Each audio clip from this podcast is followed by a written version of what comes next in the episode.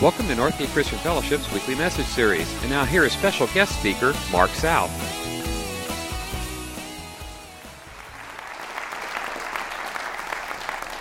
Oh man, it is. It's good to be here. Thank you for having me out. Um, my first time to Benicia. I, I, feel like I'm in Braveheart, um, and so this is really good. Real, real bold. I should have just a big sword. Um, that's how, and I do. I have this big sword right here.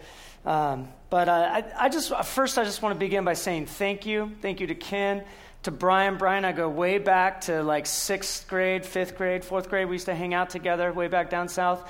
Good guy, and um, it's great to be back.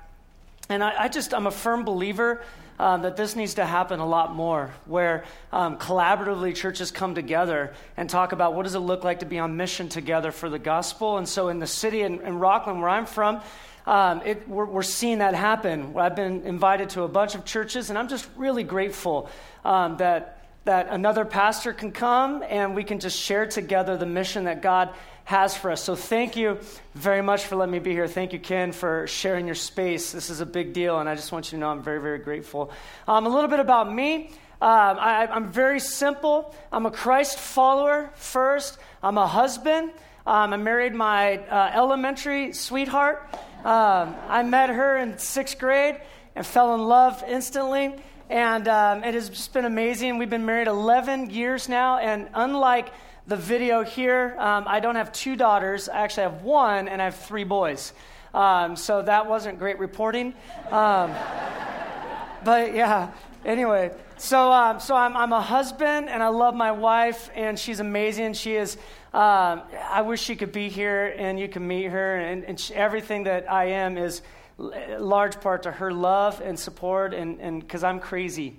So, um, I mean, and then, then thirdly, I'm a, I'm a father. Like I said, I have a seven year old girl, a four year old boy, and two two year old twin boys. And uh, so my house is essentially um, gauged by spills. So you're just like, okay, what is spilled today? What liquid or bodily fluid is, um, is all over the floor. I mean, three boys, it's just everywhere. So um, it's like having a dog. Um, it just happens, right? And then thirdly, I'm a, I'm a pastor. I'm a, that, that's just what God has called me to do after those three things. I'm, I'm a crazy pastor, I'm a church planter. And uh, for 12 years, I pastored in Long Beach, California. I grew up in that area. For 30 years, I was there. In the last three years, God moved me up to NorCal. I got to see trees for the first time. And, uh, and I'm in Rocklin, and it's just by God's grace I'm there. And a little, a little group of people who study the Bible together in my living room grew into this gathering of people where um, we become church. We've become church for a lot of people who just hate church and we're seeing the gospel transform people's lives in huge ways. And then on top of that, in just a couple years now, we've launched this coffee house that's a part of our uh, just the mission to the city and to the world. And I'm going to get there, but I, that's a little bit about me. And then fifth, I love bacon. that's that's my priority. Christ, husband, father, bacon, pastor, bacon. I can't. Yeah, I shouldn't. Sometimes I feel like I love bacon more than pastoring. Um, sizzling is much better than complaining. All right. Um, I can go all day. All right. Um, open up to Mark um, chapter 5. In fact, just to kind of give you a heads up, um, in, in just almost the last song, I threw everything away that I had planned to do, and I'm going to do this instead um, because I just think the Spirit wants me to go here. So um, pray with me, and then we'll open this up and, and we'll kind of see what happens. God, you're so good. And it's not by accident that any of us woke up. And we know it's not by accident because none of us controls whether we wake up. God, your, your grace is upon us this very moment, regardless of, of whatever affliction you have provided or given or, or leading us through. God, your grace is on us. And so, Lord, if, if anything happens this morning and if we walk out of here, it's only by grace and not because we're good or because we have power or authority, but only because you hold our life and you hold our way. And so, Lord, I pray, God, just bring what you're going to bring here this morning through your word, God, and may from now, from today, not only would coffee sell or whatever that means, but just our lives would be transformed more for the sake of the gospel, by you, for you, and to you. We pray in your name. Amen. Mark um, chapter 6. I, I, just want you to know real quick, because I, I, just I feel like I need to. Um, this, this Bible's massive. And um, I usually don't teach out of a Bible like this, but I was teaching somewhere last night and I left it there. And so this is, uh, this is a backup Bible. So I just don't want you to think I, am just like really holy. Um, based on this Bible. I feel like I've brought that, my Bible from my childhood on my coffee table. Open. Like, anyway, I'm like the blues kid right now. All right. Um, Mark chapter 5, verse 21. Check this out.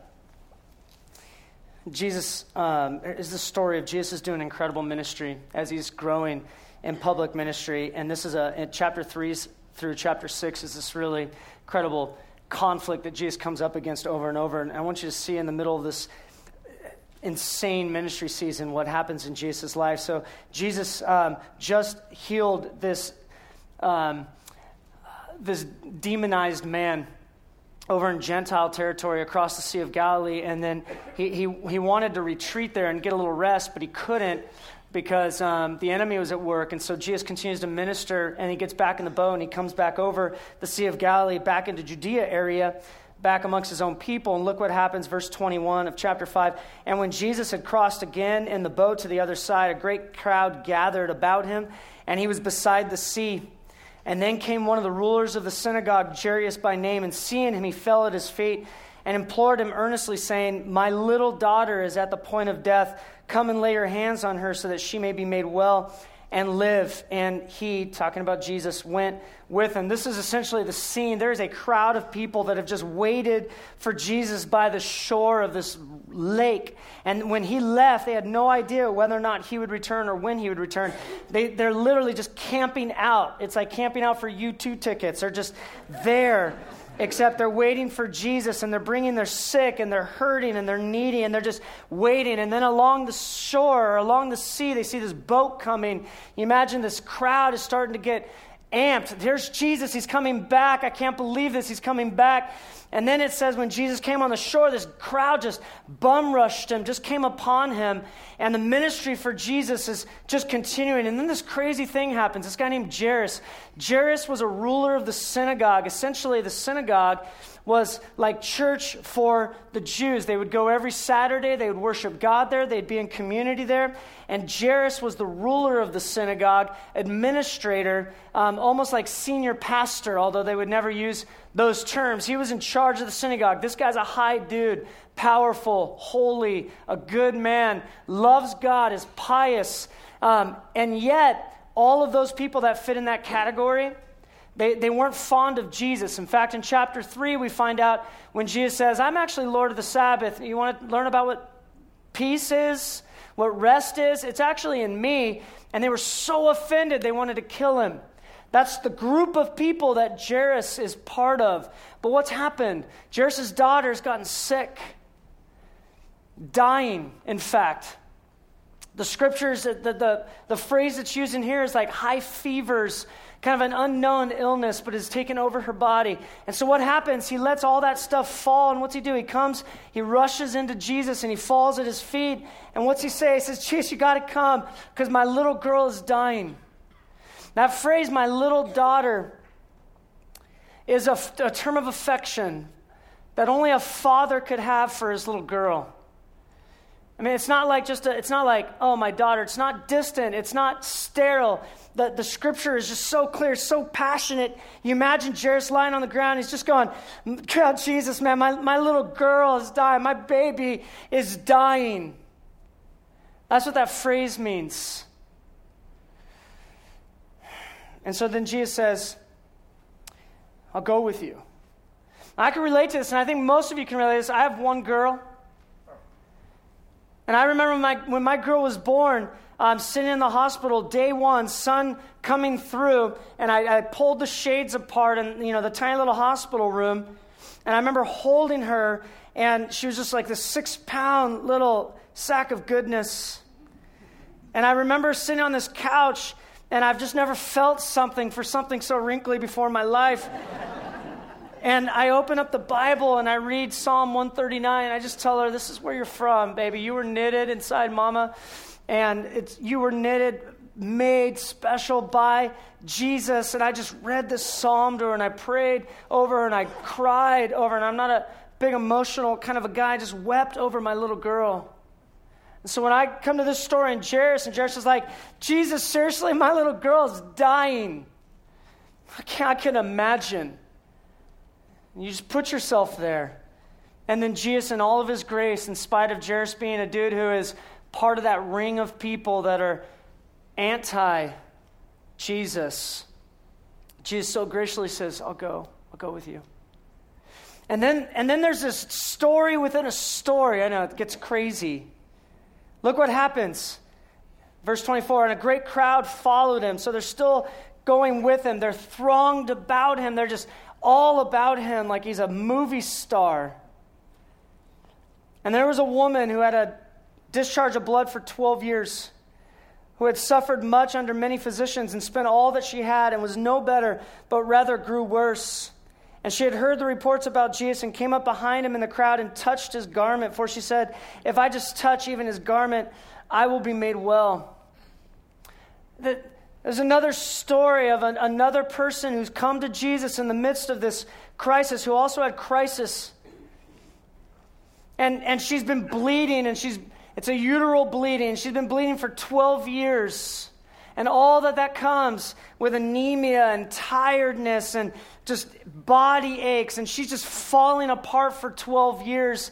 And she's gone to doctor after doctor after doctor, and it says that she's not gotten better, but she's gotten worse. And not only she's gotten worse physically, she's gotten worse um, financially. She's impoverished. She has spent all that she had trying to find some kind of help for her, and there's been nothing. And so she's, she thinks to herself, and some people are divided whether or not she's actually a part of this community and Capernaum or if she's actually um, from far away. Some, some, some scholars say she's from far away and she spent her very last dollars just getting to find Jesus. And you imagine there he is in this crowd and she weaves her way through and she just touches him. It's amazing because crisis brings us to Jesus, but it's not the crisis here. There is crisis, but you know what brings them to Jesus is their insufficiency in resources and human effort. Jairus, powerful man, lots of money. His daughter didn't just wake up dying. She got sick and fevers and cold sweats. And what did he do? He went and got doctors, just like her. Doctors couldn't help her. Doctors couldn't help. There was no remedy. She got worse and worse and worse. Now she's dying. And then you, you see this woman who's been bleeding for 12 years. Doctors can't help her. She's gone to all the resources and there's no other resource. And so what do they do? They just say, I got nothing left to go to. So I, I got to lay my pride down. I got to lay my money down. And I, I just got to find Jesus because if Jesus doesn't do something, I'm screwed. And so that's what happens. This woman comes and it's not the crisis, it's the insufficiency of any kind of help. And so look what happens. For uh, she says in verse 28, if I just even touch his garment, I will be made well. And it says, and immediately the flow of blood dried up, and she felt in her body that she was healed of her disease. And Jesus, perceiving in himself that power had gone out from him, immediately turned about the crowd and said, Who touched my garments? And his disciples said to him, I love this because it's Peter actually, find out in, in the other Gospels. Um, Peter says, Don't you see the crowd? What, what do you mean, who touched you? Almost like, Jesus, seriously? who would talk to him that way? Anyway. Verse 32 And he looked around to see who had done it. But the woman, knowing what had happened to her, came in fear and trembling and fell down before him and told him the whole truth. And he said to her, Daughter, your faith has made you well. Go in peace be healed of your disease. This is such a fascinating thing. There's so much going on. I'm just going to make it real quick. She touches him. She wants it to be a drive by touching and then walks away. She doesn't want to bother him. He's busy. He's in a crowd. She just like, if I could just touch him, I, I, I believe in, in what he's able to do for me. I, I believe, even though I don't know him, she may have never even heard one sermon. I, I believe it. I'm going to touch him, and I, but I'm not going to bother him. But there's something deeper going on because when Jesus feels the power go from him, he stops in his track in this crowd. And he says, Who touched me? He turns around, Who touched me? And what's fascinating is in the Greek there, the words of Jesus there, it's in a feminine tense. Literally, some people teach this passage and say Jesus didn't know. No, no, the language is feminine. He's literally saying, Which woman, woman, who touched me? Because you can't encounter Jesus and not encounter the face of Jesus. There's no such thing as being transformed by Jesus touching him and walking away. You actually have to look at him because here's what's happening. This woman had laid it all on the line in more ways than we would understand.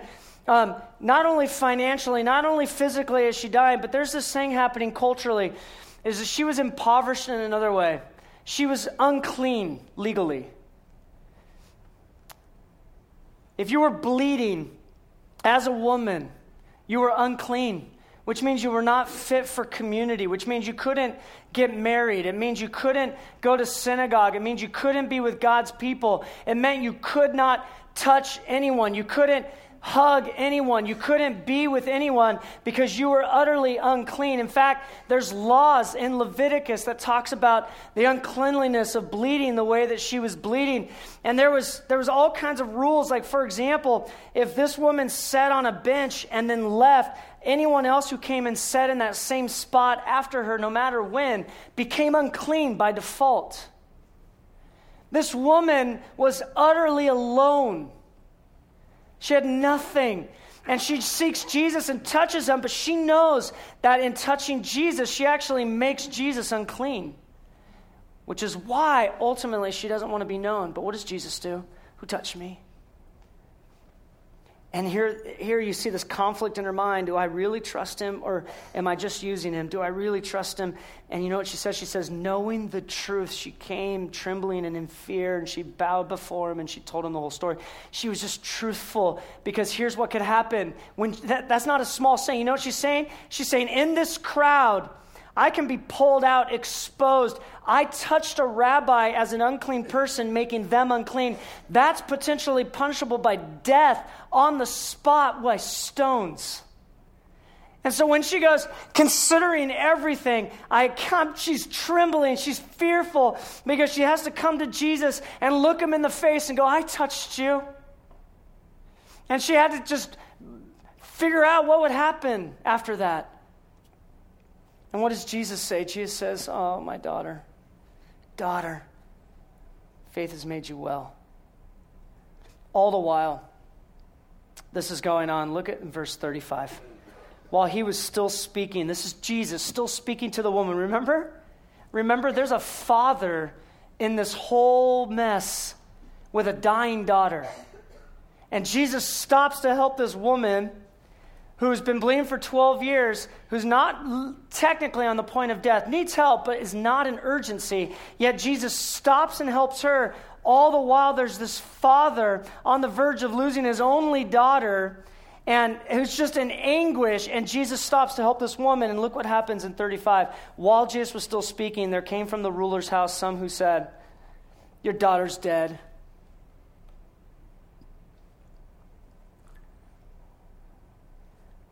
Those are four amazing words.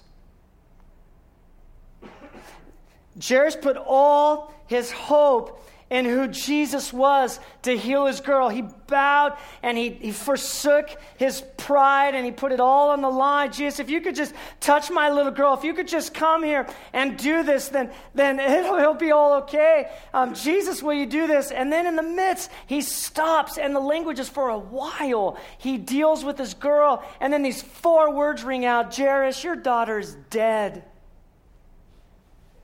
It's one thing to see my girl go away to college and marry some idiot. There, it's another, it's another thing. It's another thing to look at the book of the chapters of my life and my girl isn't even in them.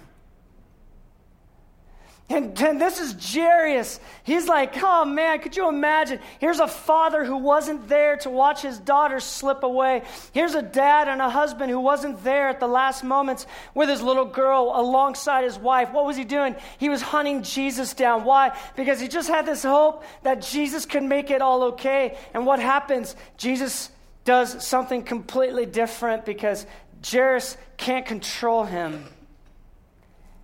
And so his daughter dies, and look what happens. Verse 36 But overhearing what they said, Jesus said to the ruler of synagogues, Don't fear, only believe.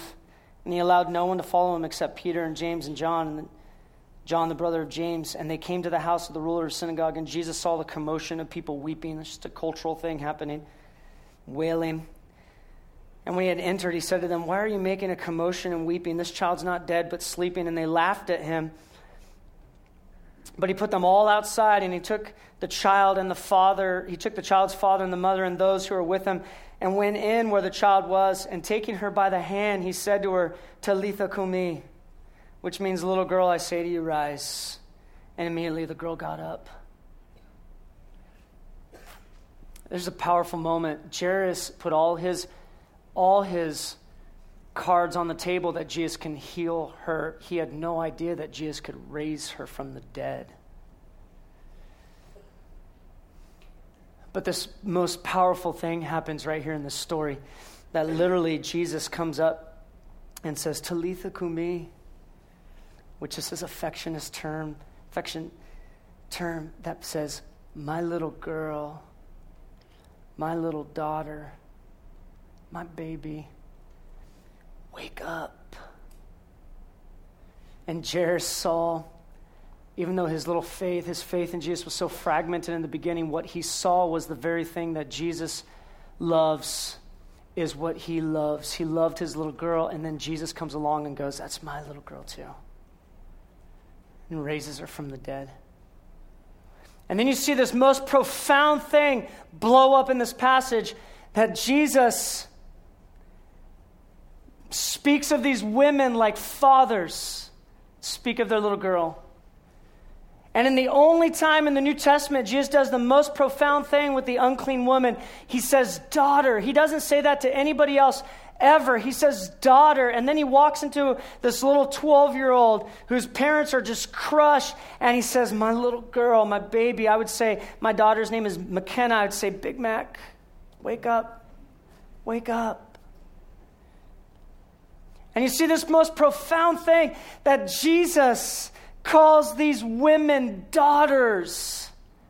The unclean woman who had nothing to give to society was never hugged, was never touched, was ostracized, was pushed away. And Jesus goes, You didn't make me unclean. I'm making you clean. You're my daughter. And then he goes to this little girl and he goes, Jairus, I love what you love. I love her more. In fact, she's my little girl. Talitha Kumi, wake up, baby, wake up.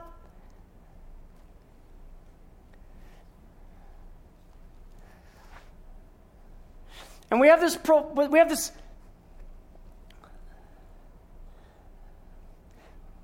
we have this thing that there is these women, men, Women are not made for you, they're made for the glory of Jesus. These are God's daughters. Jesus says, These are my girls. And then this most profound thing happens in my life. I'm like, what if, what if we looked at girls, the unclean, women, hurting, needy, the young, the, the, the, the least?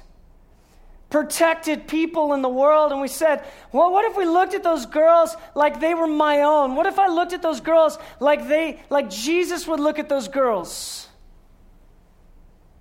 How far would I go if I looked at these girls and said, that's God's daughters? He loves them. He raises them from the dead. He makes them clean. And these are the least protected people in the first century, and currently in the world, they're the least protected people in the world. And like we, we have issues even in our own culture of men protecting God's daughters right here and right now. Like, how does the men love the women of this church? How do they serve them? How do you love your wife and serve your wife as if she's God's daughter, not yours? And then if you just pan out a little bit and go, man, four million girls, six to 16, are raped every day for money.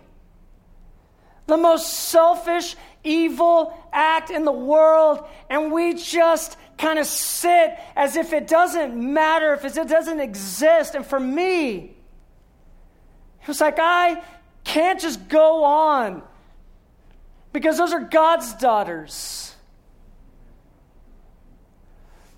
And you know what's awesome is the answer here was not Jairus' ability, the woman's ability, it was in Jesus' ability.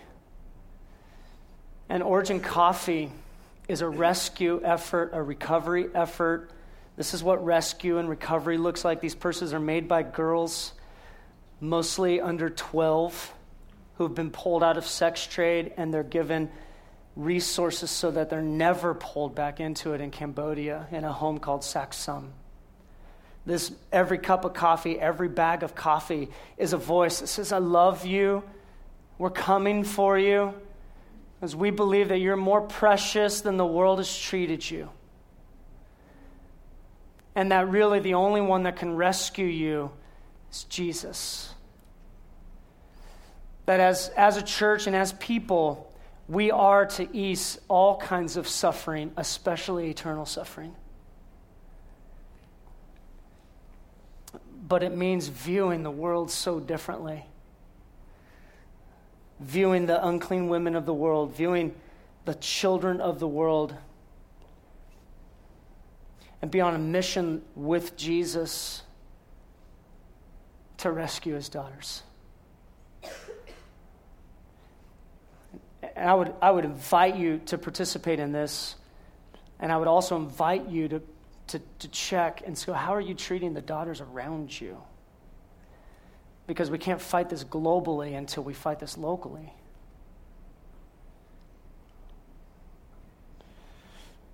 And then we're just like, how far would I go? How, what, what would I do? What would I lay down so that girls may know Jesus is for them. And every girl we rescue points to a rescuer. Every redeeming act that we do points to a redeemer.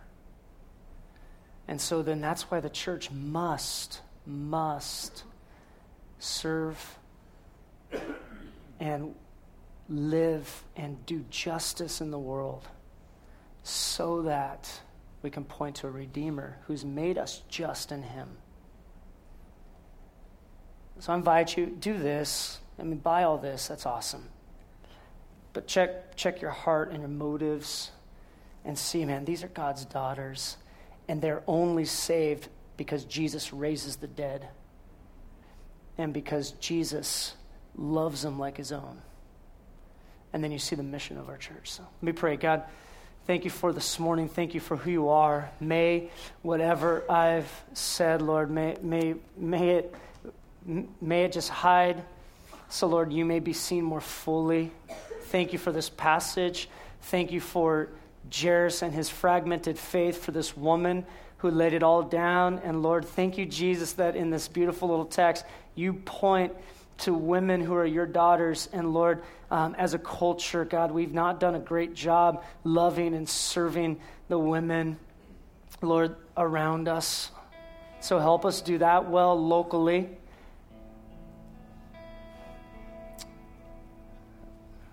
And help us do that globally. And, and not do it because in doing it we do anything, but in doing it we point to what you've done in us and that you do want to bring a kingdom of justice in the world. And so thank you, Lord, for this morning and who you are. In your name, amen.